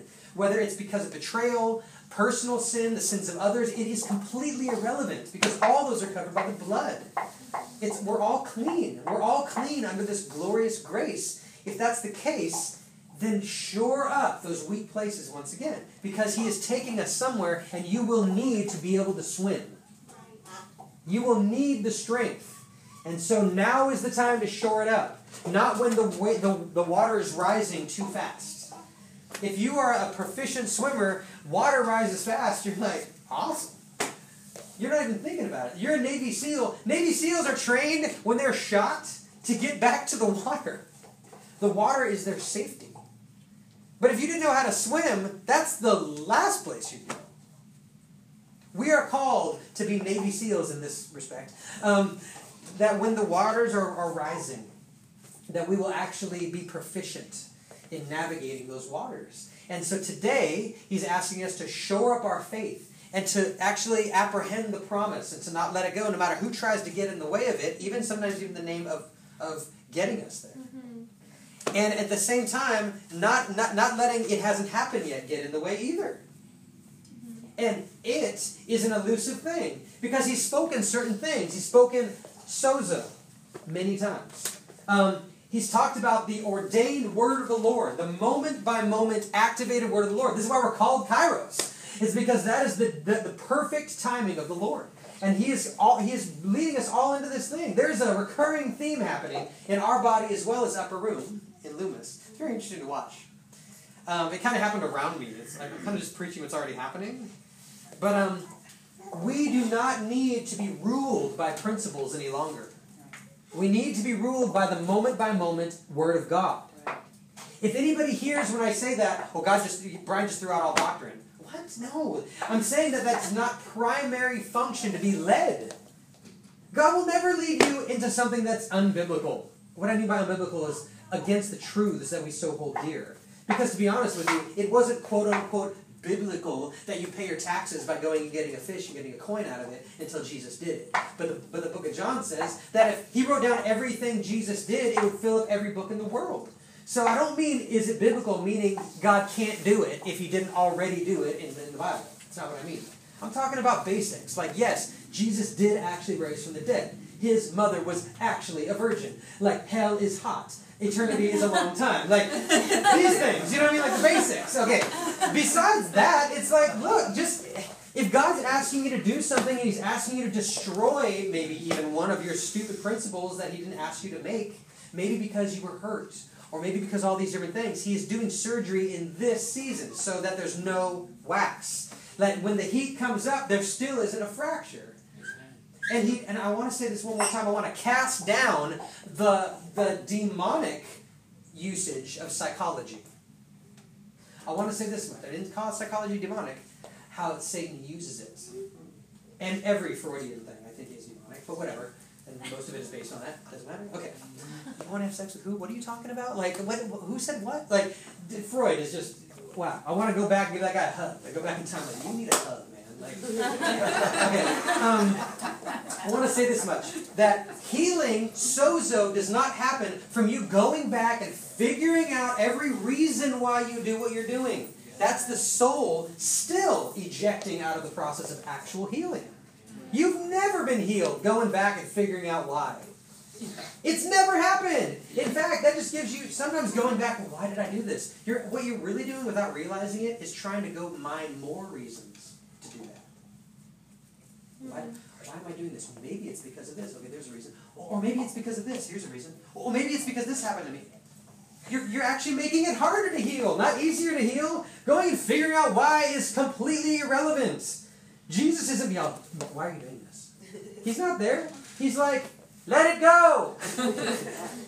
Give it to daddy. It's gonna hurt you. That's really what he said. And so I'm encouraging us in this season that he is pulling us into healing to such a degree Yes. that when we finally are handed what he's actually wanting to deposit, we're already there. Our vessels are like this. That's that's the good part, right? Like the like the, the wise virgins, you know, with their oil. It's like that. This is the oil, at least in this season. Okay, so um, what I want to do is that now I want to transition here a little bit. Um, part of what we've been promised is that we would see miraculous healings on a regular basis in our midst. Regularly. Regular basis. Re- Seriously, we all it takes, I- I've seen this over and over, there's an anointing on our body. I don't mean just like this. I mean our body, like our, our our togetherness. There's an anointing in it that anytime any one of you just steps out in public and prays for somebody, it's like 50% of the time. Shandai. You know what I mean? Instantaneous. It's like a Shandai moment. Like, well, I was in Safeway and I prayed with this person and nothing happened. But then later on in the day, I was, and then all of a sudden this amazing story. You see what I'm saying? Today, right now, we're going to engage in that. That we're not going to be focused on, do I have the X Men power to heal? We're going to be focused on the promise of God that healing would take place in this room and He would remove sicknesses and infirmities and things that hinder love out of this room, right? So if you need that, come up here right now. You and anybody else. Come up here. Okay? And then we're going to line up and Wait, wait, wait. Yeah. What are you whatever they say they need prayer for. Yeah. Okay, so, okay, anybody else? Fantastic. Anybody else? Awesome. Anybody else? Yes. If you know you need prayer for something, don't sit down. I'm serious. Some of you actually deal with stuff, and then like you're like, oh yeah, I always deal with this. Somebody says, why don't you ever pray for that? You know, like. You know what I mean? Fantastic. So line up in a line, just so we're not in a cluster. Come this way. Cluster. Fantastic. Okay. Yeah, so line up here. All right. And um, great. And I got something for me too. So I'm gonna start, and then I want to just go down the line and talk about what you need prayer for, and I want everybody else to show up. And you guys that are getting prayer, once you get prayed over, pray over somebody else. Okay. So me first. Okay. I don't hear low tones. I can't hear them. I know they exist, but like bass notes, and since I'm a musician, this is interesting. Bass notes, I don't know what's in and what's out. So I can't sing to low frequency. But I want to, especially now that we're um, jumping off into this band or whatever that's. And so um, I, um, I want that. I don't know if I've ever been able to do that, but I don't care. I want it now. So that's what I'm asking for. Uh, my tooth is dissolving in the at the root, and it hurts because it's right next to my nerve, and it's really, really painful. Okay. Okay. I have some issues with my knees and hips once in a while, and I've done everything I can do in the natural healing wise and that for that. Some of it's helped, but I'd rather be healed. And on that note about dental, I have five thousand dollars of work I need and can't pay for that. Right. Or free work. Right? And the state won't pay for it either. So, Oh, I was uh, in an accident and sustained some mild injuries to my back. Okay. Since when? No, no, That just- doesn't matter. Um, I have my back is jacked up for multiple reasons. I don't know why. I mean, I know some of the reasons, but I have to pop it like dozens of times a day, every single day. And oftentimes I can't get to a few vertebrae, like they're still tweaked and it hurts. So that's just annoying, and I don't want it to Yeah. Um, some of y'all know what's going on. Um, my back is all messed up, um, and then I have pain that's in my uh, uh, uh, like tailbone, and it's could be nerves, could be something. Doctors don't know what's going on. So yeah. Um, I have extra um, bone like growing on my hip joints, so it just um, kind of grinds in there. It like grinds and it it clicks, and uh, I have like pain in my hips, like right here, because possibly because of that, or possibly that's because of my hips. But whatever. Okay. So, Is- Something's coming up for me, and I just want to blast this out. Something I heard this week that was just totally huge. Um, people who heal people, they go up and pray in the name of Jesus, and nothing happens. And this, Sometimes. this lady was saying this this past week in this class. She said, a lot of people don't get healed because there's demons named Jesus. Okay, so if you use the whole name Well, Nate, Jesus Christ, yeah, we, we can talk about that later. No, no, I'm saying, as we're praying for you, that is something that came up for me to say that, Jesus Christ of Because I, because I just don't want everybody else coming into something they don't understand and then coming into a confusion place. Just came up. Yeah, no problem. So, um, Thank but yeah, so what I want you guys to do is I want you to show up and I just want you to stand in the actual promise that God gave instead of do you have the X-Men power or even things coming up against. Um, just, just show up just like we already know God has promised. And so get up and just watch, pray over whoever you think you're supposed to pray Straight up. with. Yeah. Straight up. Yep. Just um, whatever God is saying, do that. And then when he, whenever He's not speaking, stop. You about to- Serious. you about to Especially if your heart's beating right now, you're supposed to pray over somebody. I promise. You are, you're about to get healed, man. Feel it all over you.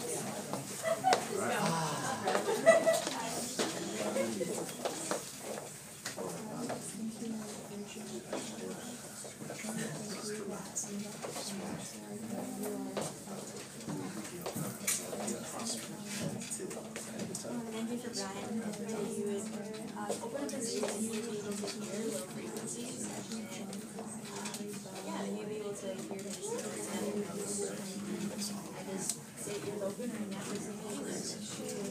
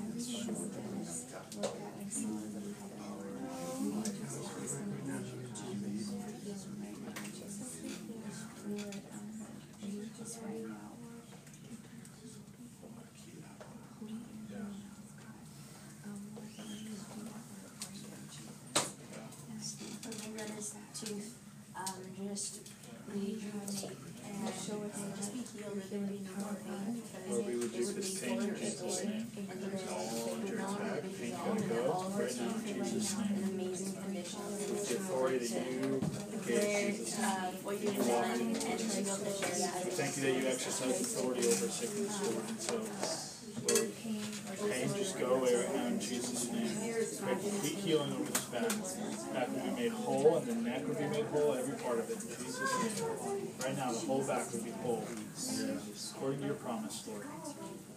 Right now, in Jesus' name. Great healing over um, over hip joints and all pain would dissolve right now and be gone, and there there would be restoration and, and full movement with no pain. And Jesus.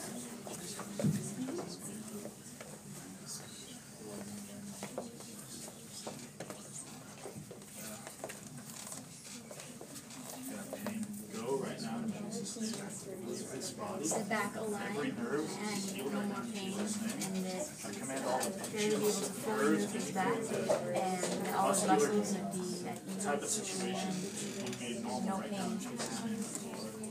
Body, you have to respond to Jesus, and so I just speak to you right now. Obey the voice of the Lord and be made whole right now. Be made whole right now in Jesus' name. Every part be made whole right now. Yeah. The body and pain, you have to obey Jesus. So we speak the authority of Jesus in the name of Jesus. So we say, pain, go away right now in Jesus' name. Be made whole right now. All nerves be made right right now in Jesus' name. Right now, restoration. Fully normal right now. Yeah. That's right.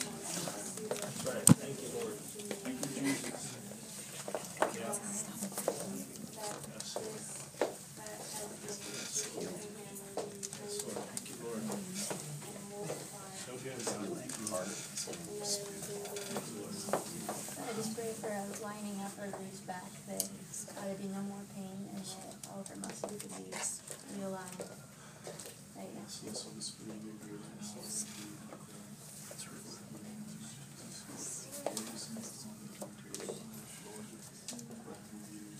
a lining up of, of Chris's spine and that there be no pain and that they go back to the doctor, the doctor, be what the heck happened? And that he'd be able to declare that the Lord has healed him. I feel amazing. Uh, Lord, um, we know that time and distance doesn't really matter in the spirit, God. Um, we know that you exercised authority over pain. And so, Lord, we know that you gave us your authority. And, and Lord, so in your name and your power, Lord, we just speak to Nikki's stomach right now in her body. And we speak to that child that's in there. And we say, live right now in Jesus' name. Wake up, breathe in Jesus' name. We speak life right now. We're gonna watch you heal, bro, right here. Father, that body right now be supernaturally um, restored right now. Raised from the dead, Lord, inside of the stomach, Father, that they would be normal and healthy right now in Jesus' name, God.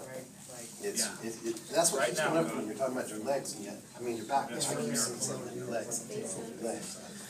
Alright, well, Father God, lifting this up. Yes. Pain, you have to go right now. Pain, Yes. you have to go. Feel like, feel Stand power. here. Press authority right here. Yes. You have to go. Pain, you have to go right now. Alignment happen. Alignment happen. Straight down. Alignment happen. Straight down. so we Healing right now. Healing right now. Joy, peace, rest.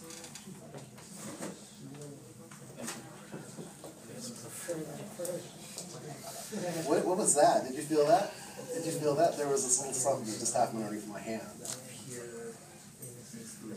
Father, oh, thank you for your peace watching over his body.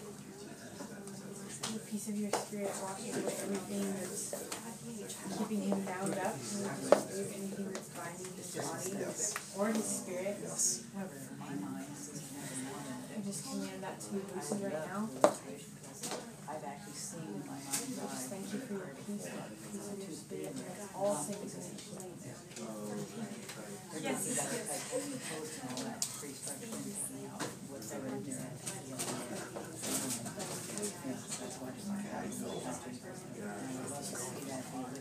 What's that? Yeah, yeah, like I said, I felt something underneath my hands, like, like, like that. Take that mind, take that mind. So be true about it, man. How you feeling? Still a little. Thank you for being stirred up. Now you're, now you're on your butt, so it's like going down. Yeah, it's. Well, I ain't putting my hand on your butt, right?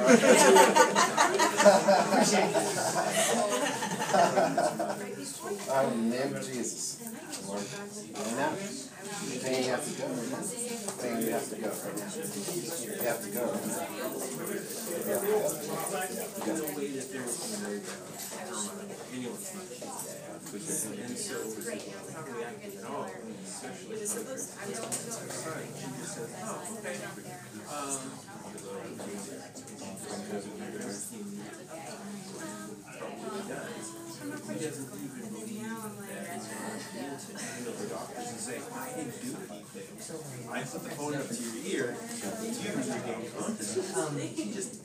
thanks the doctor. Someone that's not. Um, miracle that happened to. It wasn't until years later that it happened. Step out, step out and have your walk or something. How's that, how's it, how's it feel? I think what he is to hear is that, The thing that God that, that my mom still didn't have. definitely was older than Yeah, you're not, you're not walking the same as you walked in, but you still feel the pain. Still feel it. It's just so interesting. You're, you're already, you're trying to help life before I came, God, my dad. And so that reminds me of the desert prayer. He himself, like Son sit God, he also told with your feet straight out. This is what the Father said. So I like, you know, my father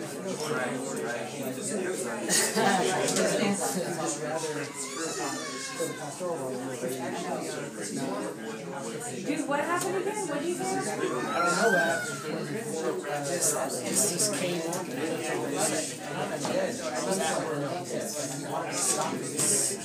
It was a series of things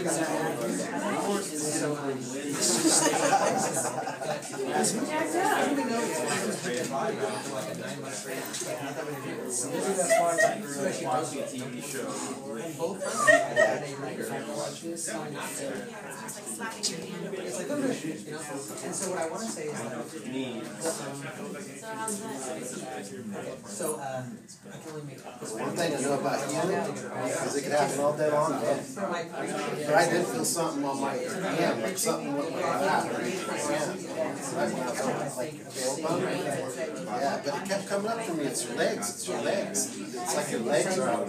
It's just cold. The uh, skeletal. Just do not mix your best. Unless it's poetry, And so, um, I know, all I kept hearing was this and when I do one for That's- that's right. So yeah, it just keeps coming up to me that it's just gonna be all day, man. You're just gonna be, something's gonna happen that day and something's gonna end up See. She seems to know, like, always creating a construct. Oh, It's a lot better. even You are, dude. I can see it on your face. I can, I can see it on your face. There's something going on. So my, my, my sense is there was something, uh, 'cause I appreciate what you said when you came to right.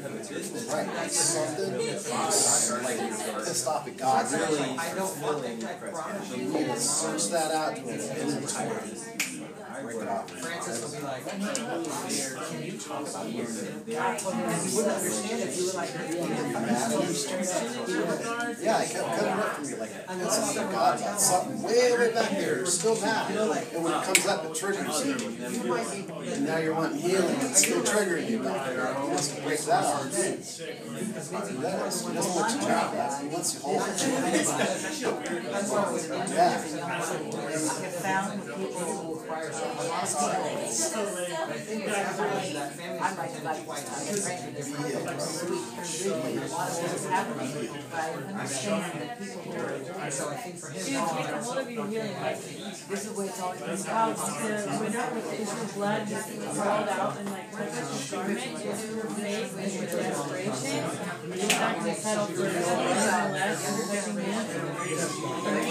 that she without even consent. Their mind. So literally saved her activation. So I'm watching and I beg you, it's like a lot of prayer. You're begging to bring, so she's going for myself. To the sanctuary. So I personally have experienced that myself where my back is so jacked up that I can stand and sit for longer than just ten minutes, either one. Yeah. It was really naturally jacked up. It was excruciating, and I, at the third day, like, it was to the point where I was like, okay, I live like this. So I like fell on my face in my all by myself, just like weeping, like, wow, to live like this is not optional. Yeah, exactly. We have to have an agenda. And then just he flooded onto me all of a sudden. I'm like, all right. So I stood up and it was like, so it's like desperation, you know? I, I just thought like the whole movie. That might be your issue. Yes. Now I'm walking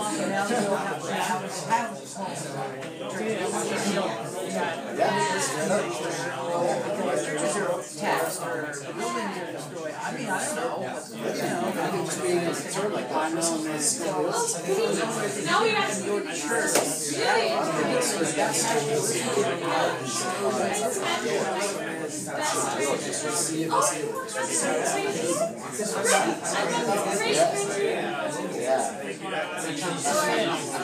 So yeah, just like I said, spend all day. Yeah, I was expecting to be like that. Yeah, no. Then people call me later and go, Yeah. "Dude." Sometimes Yeah,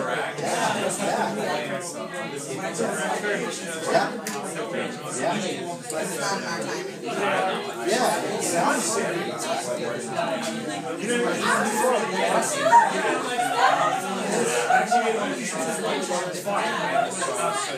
Yeah, it sounds Yeah, yeah. And the other thing too is just being muscles and My wife had some of the same situations. I mean, muscles so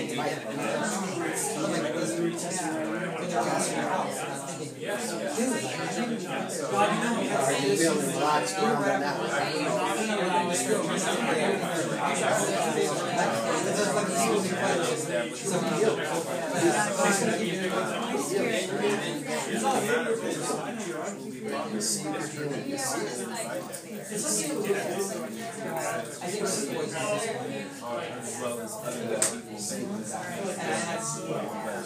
So I have never started a church, so I've been to two churches. I think when I'm disappointed, then she like, this is, this is because I was in church, that's, I don't wanna go there. So now I'm backtracking, one of the numbers. I tell you, the first, not so much, people ask me, I sit down long enough to say, there's nice, and so it's like, because how you doing it, this is what you think, and it just comes out. So what's your story?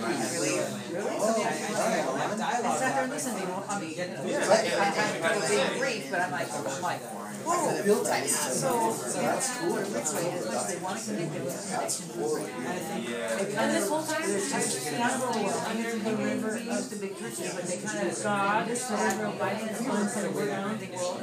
So it's not like you receiving healing is not about that, this big church, it's work, it's not work, you know what I mean? Because you don't to do that, it's a microwave, it's a microwave. Well, like, mean, it's not like, Ah, in our bodies, everything is not, you're just underneath the Holy Spirit. And then as the more it washes over you, it'll wash out, wash out the kinks, you know what I mean? Let me know, and guess what it is, it started, because it's. And also on that, you're absolutely right on our side. Uh, Easier to lose things, start to get ahead. Of it. I mean, really start praying it, really start, don't marinate in what it is, marinate in the hint of it, and watch it, let it melt, let it melt, just melt up. Don't stop it. Yeah, it's like, oh my goodness.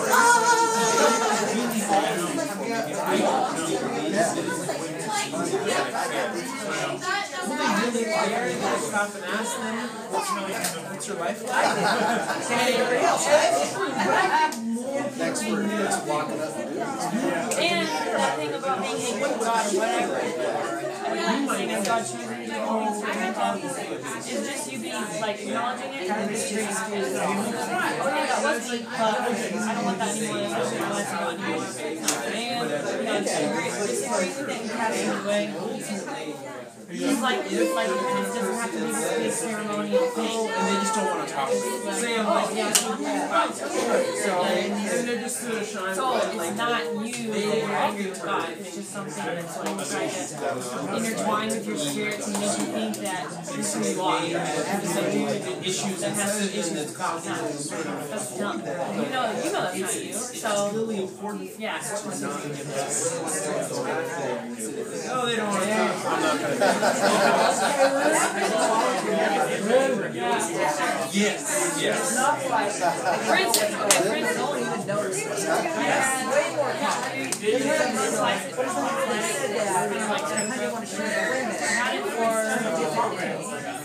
months, but you're only supposed to have it for like weeks. One time I had it for three and a half months. And it got to the point where it was so that I would eat one bite of the water whole body would flare up and feel like, know, I'd be delirious, like I would be in the desert. So I couldn't eat anything, was it wasn't working. And God kept telling me you're supposed to fast, like, you need to fast and you come out by prayer and fasting. And I was like, no, I like food too much, like, I want to fast, so I was being brilliant. And he's like, you you fast, it's a spiritual thing. So it finally got to the point where my body was so sick that I wasn't able to two weeks. So I only ate like one food per day for three days This is obviously whatever next you morning want I to obviously know. Um, so, not saying that's the issue, but like And then when I'm sometimes that's the excluded issue. from that environment, Yeah. it's easy just to do whatever I just want um, to do. That's one of the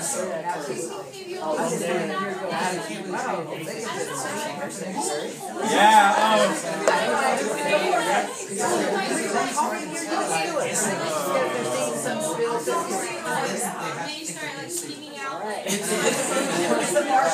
Then you start like steaming out like. But it's easy to overthink things like that that are intertwined with our seriousness. Like when it hits a self-restraint core, we're like, we want to overthink it. It's like, but God really like kind of like right with you on this thing, but it doesn't have to be so.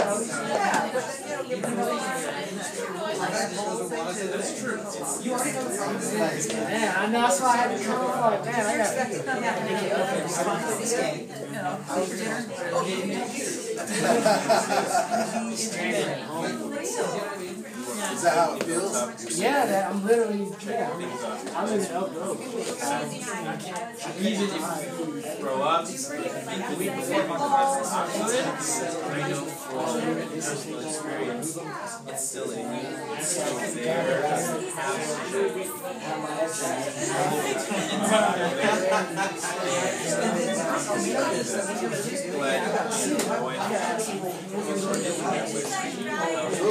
It's so demonic, dude.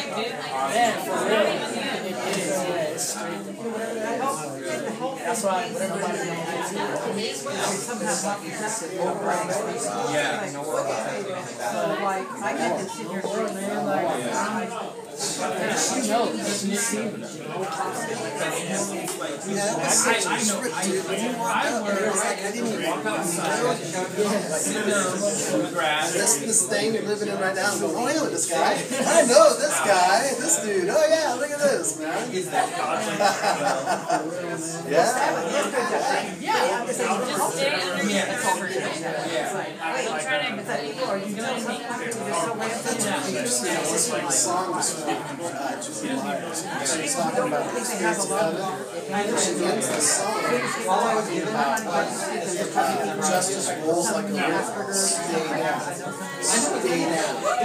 That's what that's saying. Yeah, stay underneath. Stay down. And that's what you're saying.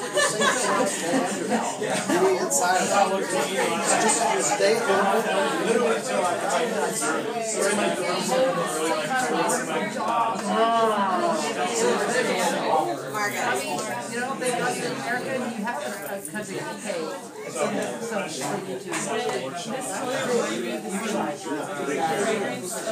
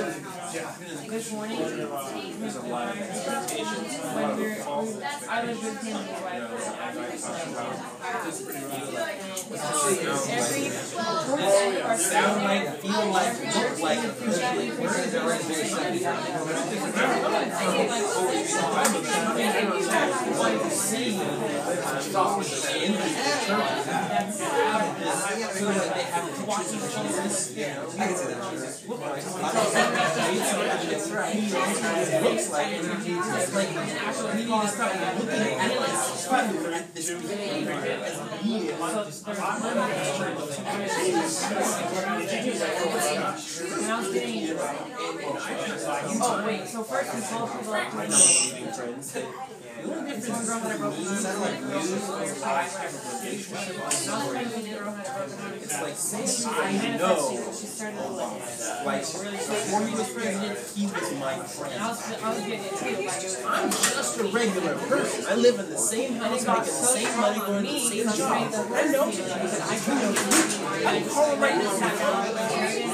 Yeah, like, that's a big difference, but yet I'm still just a regular person.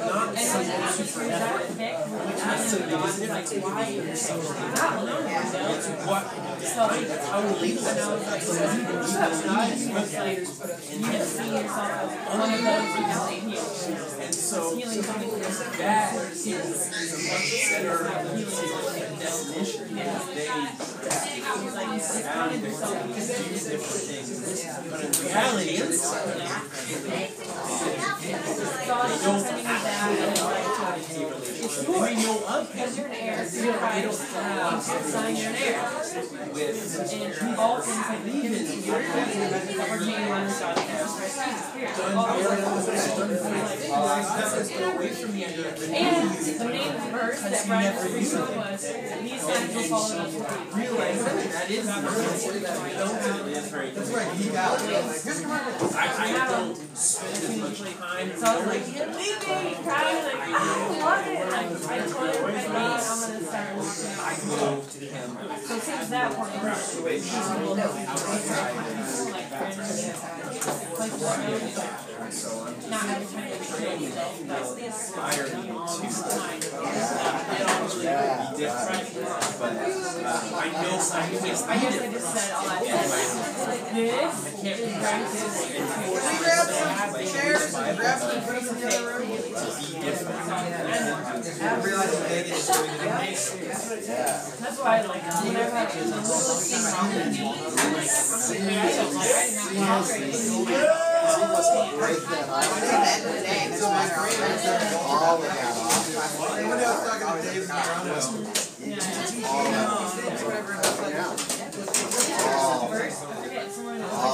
I need this, not that, uh, seven mountains of the eternal back up. And like Dave, Dave just like doubled over. It, man. It, man. You'll be feeling it all day, bro. Something's gonna happen. I'm telling you. It's like what we do, you know, like, depending on the world. So.